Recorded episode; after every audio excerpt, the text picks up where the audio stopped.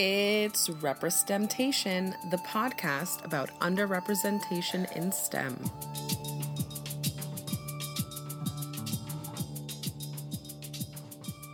Hello and welcome to day eight of RepreSTEMtation Does Podtober. I am your host, Yamina. For those of you who do not know, Podtober is a month long celebration of podcasts uh, in which podcast content creators can choose to challenge themselves, promote themselves in different ways. I have opted to record a mini-sode each day. 31 mini-sodes, 31 days. uh yeah, so these episodes are not edited, which is why you're going to hear me pause and stall for time and, and say um a lot.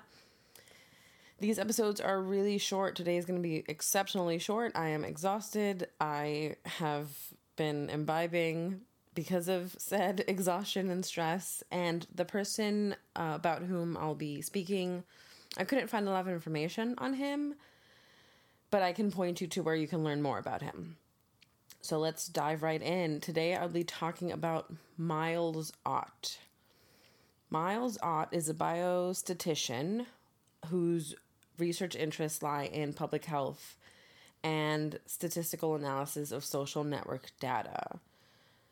So, some of his research areas in the past have included substance use in emerging adults, HIV surveillance and surveillance in hard to reach populations, and transgender health.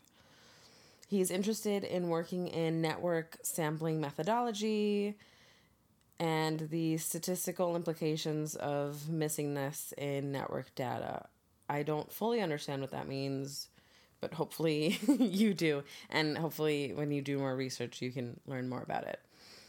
So, as an undergraduate student at Smith College, he majored in math and minored in computer science. And he ended up in STEM. He credits to going to a women's college. So let's segue to the fact that Miles Ott is assigned female at birth. He is a trans man. He is open about this. It is on his Twitter, it is on his blog. I am not attempting, I'm not trying to out anyone. He is very vocal about the fact that he is he is trans because he wants to um, you know get the word out there uh, when i'm doing research and i'm trying to find people it's hard to find people in STEM who are asexual and um, trans and a few letters that aren't les- L and, and G and the LGBTQ. So he's making it his one of his missions to put it out there that there are trans people in STEM and they're doing amazing work and he is doing amazing work. So he received his PhD in biostatistics at Brown University.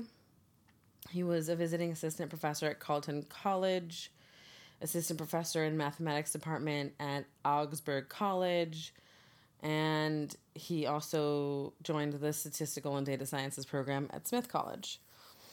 Uh, and I'm not sure if I mentioned this, but um, he's doing his biostatistical biostatistics doctoral program at Brown. So, like I said, I couldn't find too much information about him. I didn't want to re- read his blog to you, but he does have a blog. Uh, it, the website is milesott.com. So M I L E S O T T dot com. You can read about his story firsthand from him he talks about his journey through higher education and his journey as a trans man in the world. So again, that was yeah, really short, but hopefully you learn something and hopefully you'll reach out to Miles. You can find him on Twitter. Hopefully you will read more about him and you'll you know, learn something. Hopefully learn something here. Um yeah. Sorry, I'm probably going to sleep as soon as I post this episode. So, I hope you enjoyed that. If you haven't, go back and listen to days one through seven of RepreSTEMtation Does Podtober. If you like those, go back and listen to my full episodes.